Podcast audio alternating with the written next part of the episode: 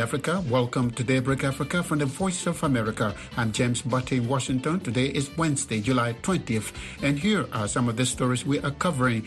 The African Union Infrastructure and Energy Committee says it has no plans to cut energy use. The emissions on the continent do not exceed 3%. So the problem is not really in Africa, despite the fact that uh, we are very badly hit by climate disaster. Kenya and the Seychelles agreed to improve trade and protect the oceans. The first ever Africa Protected Areas Congress gets underway in Rwanda. A new U.S. ambassador to Sudan has been confirmed by the Senate. Nigerian President Buhari demands an end to a university strike as the country's Labour Congress calls for a national protest next week. Our intendment is to put pressure on the federal government to do needful and be purposeful in their dialogue with the union so that there can be a resolution to the situation. And rising cases of leprosy in Malawi creates fear of more infections. Those stories and more are coming up on Daybreak Africa.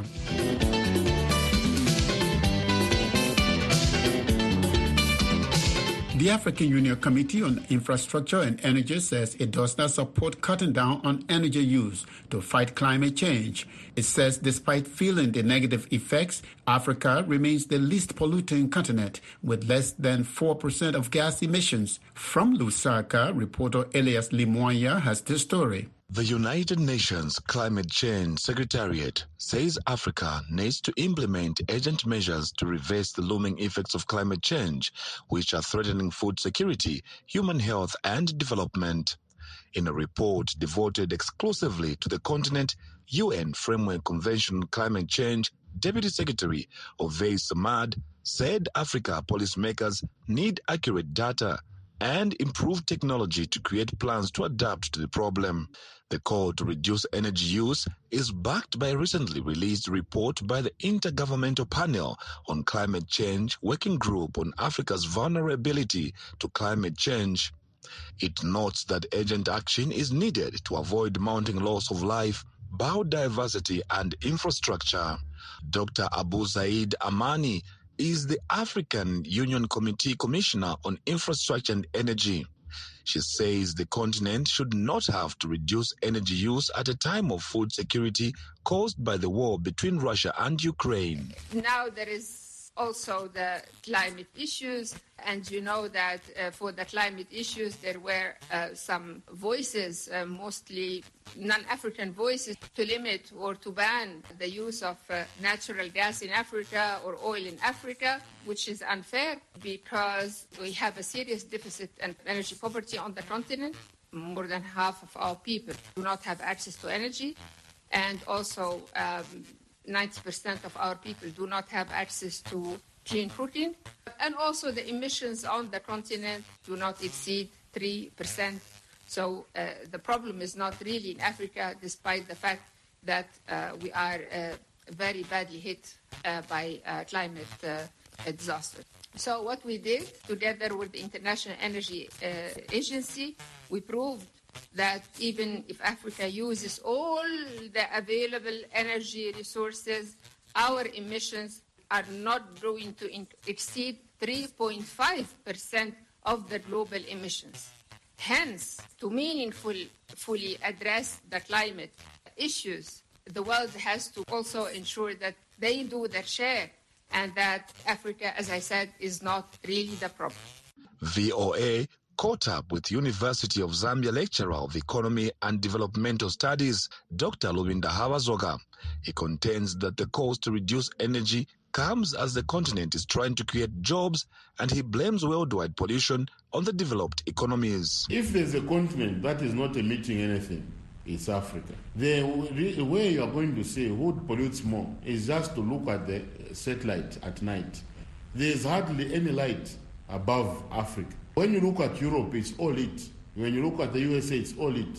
Those are the major producers of pollution in the world. So to come to Africa to tell us to start reducing emissions is more like telling us not to create jobs for our youth. The World Resources Institute puts Africa's emissions of carbon dioxide per capita at 0.10% metric tons per person compared with the global figure of 3.9 tons per person. For many development experts, it's not clear if Africa will reduce its use of energy as the war between Russia and Ukraine and the COVID pandemic slow economic growth, raise prices, and threaten to erode living standards. For VOA Africa, I'm Elias Limonya in Lusaka. The governments of Kenya and the Seychelles have signed 10 agreements to strengthen the historical diplomatic relations the two countries have enjoyed since independence. Kenyan President Uhuru Kenyatta and President Wavel Ramkalawan recently met in Victoria, the Seychelles capital. They agreed to enhance capacity building and the exchange of expertise and other issues affecting governance of the seas. Maureen Ojiambo reports.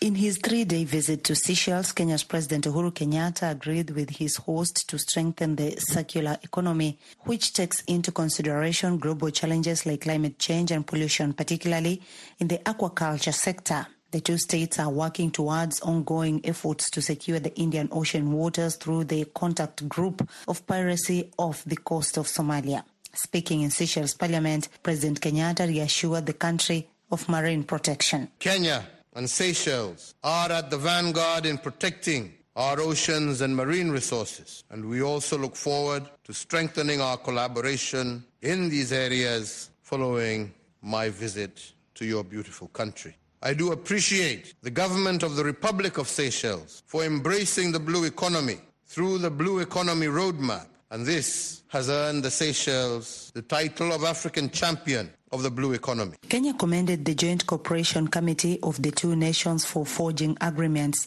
that outline the avenues that will enable Kenya and Seychelles to fully maximize and further solidify their existing ties. Roger Mancienne is the Seychelles Speaker of Parliament. Kenya has had special significance for us. Your visit today is the occasion to speak for the present and to the future. The formation of the earth has made us neighbors. This itself calls for us to be brothers and partners in promoting peace, stability, and development in our region for the mutual interest of our nations. President Wavel Ramkalawan said Kenya has continued to support the socio-economic growth of Seychelles. The two leaders said by working together, Kenya and Seychelles would create huge opportunities for their citizens, especially in the blue or maritime economy and tourism sectors. President Kenyatta says common challenges should be addressed by Africans. Africa can no longer afford to rely solely on outsiders to address our common challenge. So, therefore, we together need to work to create opportunities out of these crises that we see. We need to build local capacities to address needs that are specific to Africa, strengthen inter Africa trade, establish new regional markets for our goods and services. Other bilateral parts signed agreements on, on defense cooperation and mutual legal assistance in criminal, as well as tourism development and bilateral cooperation in the agriculture, livestock, and cooperative sectors. Reporting for VOA's Daybreak Africa, I am Maureen Ojiambo in Nairobi, Kenya. More than 2,000 African leaders, wildlife conservationists, and experts are gathering in Rwanda for the first ever Congress on protected areas of the continent. Discussions are focusing on stimulating investments that conserve biodiversity and help develop a green economy for Africa. Eugene Uwimana reports from Kigali. Participants of the first ever Africa Protected Areas Congress say one of the ways to conserve biodiversity is for governments to approve the establishment of a proposed $200 billion Pan African Conservation Trust Fund. Kaddu Sebunya is the Chief Executive Officer and President of the African Wildlife Foundation. Africa still holds 30% of the world's biodiversity, and this means we are more advantaged than we may think. And this conference this week provides the perfect opportunity to reset and remodel our aspirations of a modern Africa with a good representation of wildlife and wildlands. Protected areas offers us the anchor points for our future. The Africa Protected Areas Congress was organized in a partnership with the International Union for Conservation of Nature and the African Wildlife Foundation. Discussions are focusing on stimulating investment in biodiversity conservation and the development of a green economy for Africa. Rwanda, which is hosting the Congress, says preserving biodiversity is paying back. The country's Prime Minister Edward Ngirente says, as a landlocked country with limited natural resources, tourism is greatly contributing to development. We are driven by the fact that conservation of conservation of biodiversity and sustaining our economy, our ecosystem, are key enablers in our promotion, in promoting green and sustainable development. From our different green initiatives, Rwanda has now achieved its target of more than 30% of national forest cover. Many conservation initiatives on the continent are funded by foreigners. Participants of the Africa Protected Areas Congress are urging African governments to promote locally mobilized funds. The meeting started on Monday and will end on Saturday. Eugene Uwimana for VOA News, Kigali, Rwanda.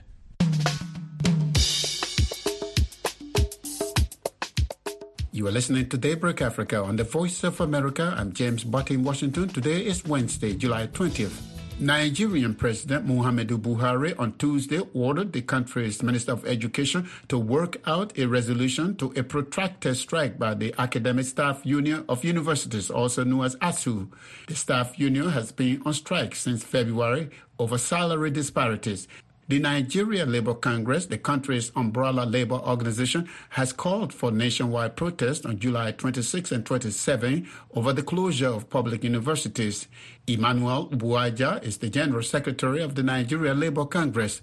He tells me that the purpose of next week's protest is to pressure the federal government to do more in its negotiations with the University Staff Union. For about five months now, the Nigerian tertiary public universities have been shocked academic staff union of the universities and some of the other university, tertiary university-based unions.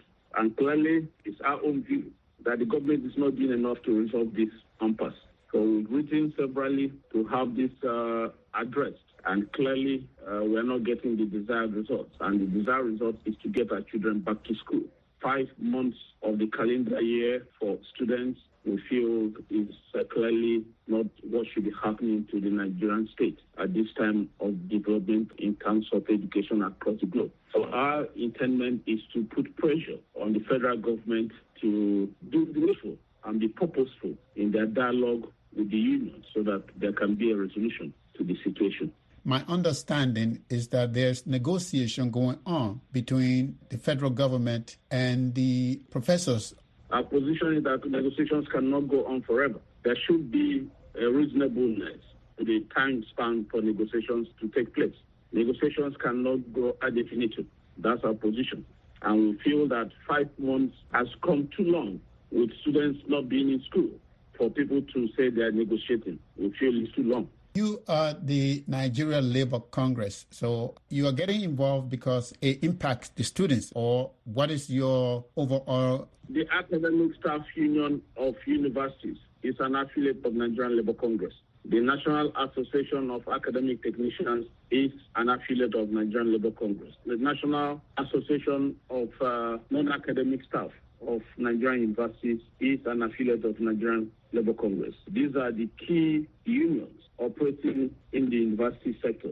And they are all affiliates of the Nigerian Labour Congress. The Nigerian Labour Congress is a national center. And uh, we say injury to one is injury to all. We owe both ourselves, our association, our affiliates, the country, the responsibility to try to bring to an end this endless round of discussions.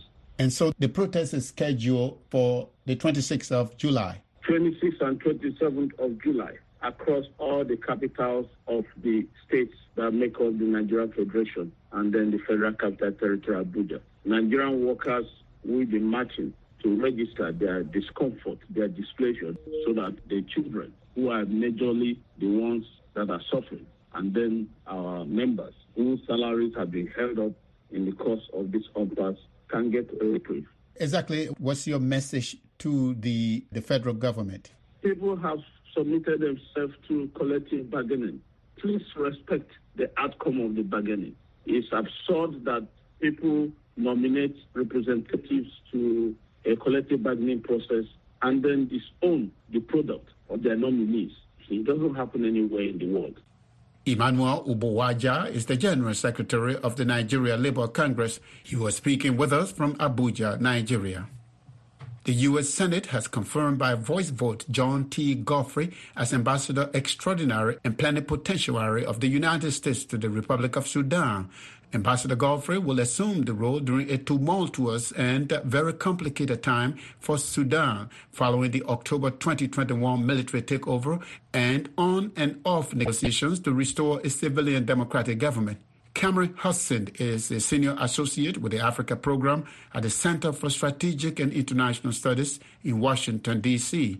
He tells VOA's Nabil Biajo the move is historic, but it is not clear whether it will change the nature of U.S. Sudan relations.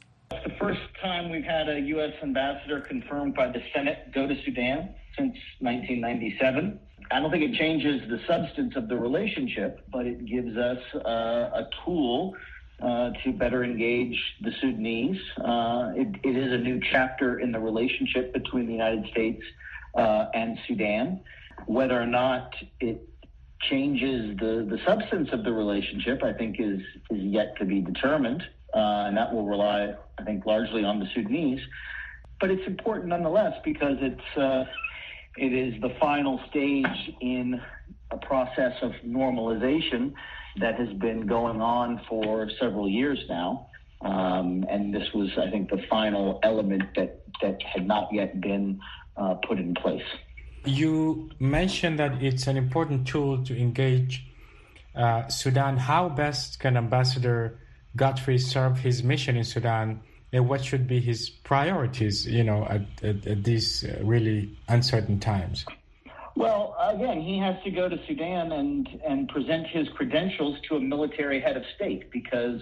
Uh, when he arrives in Sudan, there will likely not be a civilian leader. There will not have been um, an election held. Uh, so he, he is inheriting a very uh, troubling portfolio. Um, and Sudan has a very uh, steep road ahead. Uh, it has to resolve a an ongoing political crisis. It has to uh, uh, create a, a, transitional government uh, and a civilian leadership. It has to prepare for for democratic elections. It has to write a constitution. I mean, Sudan is is on the precipice of, of reinventing itself in many ways. And as the American representative in Sudan during this period, uh, Washington remains, I think, the uh, the most influential uh, country in Sudan still, uh, and so there's a great deal of responsibility on the United States and Ambassador Godfrey uh, to help bring about the changes uh, that we want to see, but most importantly, that the Sudanese people want to see in their own country. So it's a very tall task that he has. On the on the influence of the U.S. on Sudan, um, there are mixed uh, signals or elements here. Uh, so the U.S. cut off assistance to Sudan following the coup in October 2021. Uh, debt relief was suspended by the IMF and the World Bank. The U.S. Uh, sanctioned the Central uh, Reserve Police in Sudan, but now the Washington is sending an an ambassador extraordinary. How do you see these U.S. Uh, Sudan relations at these times? I would not try to juxtapose uh, the sanctions and the harsh penalties that we are uh, using right now with this idea of uh, sending an ambassador, right? Let's remember that Washington announced that it was going to send an ambassador to Sudan two and a half years ago. In December of 2019, Secretary Pompeo said that we would send an ambassador. It has taken Washington two and a half years to do that. This has been in the in, in the works for that amount of time. Uh, so the timing of the ambassador is important uh, because it will allow us, uh, you know, to to better engage diplomatically on the ground. But it is it should not be viewed as somehow counteracting uh, the other tools that we are using. In fact, I would say that having an ambassador there increases the effectiveness and the impact of all of the tools we are using, whether the sanctions, whether it's uh, diplomatic persuasion, whether uh, it is uh, the suspension of assistance. Um, having an ambassador on the ground helps us to explain what U.S. policy is and helps to inform the future direction of U.S. policy. What will you be looking out for after this move, the confirmation of Ambassador Godfrey? Sudan is not waiting for Ambassador Godfrey to come. Uh, you know, events in the country continue to unfold. We need to see uh, the establishment of civilian rule. We need to see the, the reestablishment of a transitional government uh, in the country. Uh, you know, there are a number of of, uh, of, of elements which uh, need to continue to um, to unfold, and so the way Sudan looks today likely will look rather different when Ambassador Godfrey arrives in the country. That was Cameron Hussein, Senior Associate with the Africa Program at the Center for Strategic and International Studies. He spoke with VOA's Nabil Biagio here in Washington. Malawi is registering an increase in new cases of leprosy after the country effectively eliminated the disease nearly 30 years ago. Statistics from the Ministry of Health show that about 500 cases have been recorded since January. Health authorities say the number will likely be much higher because health facilities in some districts are not able to diagnose the illness. Lamek Masina reports from Blantyre. Statistics from the Ministry of Health show that 10 of the country's 28 districts have recorded cases of leprosy. For example, Salima district recorded 37 cases between May 2021 and June 2022, and a quarter of those infected developed deformed limbs, the most common side effects of the disease. Health authorities believe that many more districts could be affected as some public hospitals are not able to diagnose leprosy. Dr. James Mpunga is the manager for National Tuberculosis and Leprosy Elimination Program in Malawi. What we have seen now is that uh, uh, we are seeing most of these cases coming passively. But when we do active case finding, when we go out to screen people in the community, we are actually finding uh, a bigger number of leprosy cases. In 1994, the World Health Organization declared that Malawi had eliminated almost all cases of leprosy with less than one case per 10,000 people. Mpunga says the increase in caseloads is largely because of the government's withdrawal of support towards the disease management after the WHO's findings. Since 1994, the uh, funding for leprosy has not been uh, to the mark that we want. Uh, so, as the ministry, we're also going out to our partners to make sure that they give us enough resources to fight the leprosy cases. Health rights campaigners say the resurfacing of the disease should push the government to go back to the drawing board and resume funding for the disease. George Jobe is executive director for the Malawi Health Equity Network. Our appeal is that uh, the assistance should come now before the situation becomes worse, as it was in the past that people would be put in camps and people would lose their limbs and others lose their lives. It is better to invest more resources before people uh, die. However, Mpunga says people should not panic as the country's caseload is still within the bounds of the WHO's status for eliminating leprosy.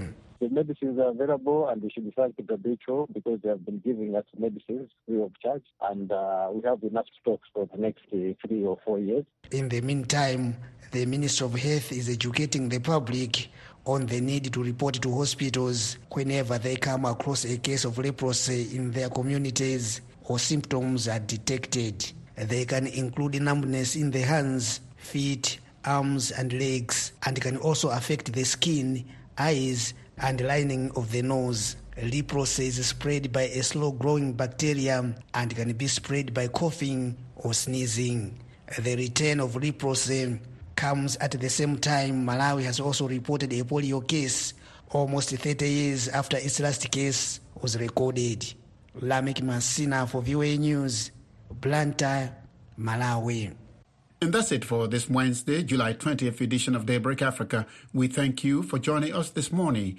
On behalf of the Daybreak Africa team, I'm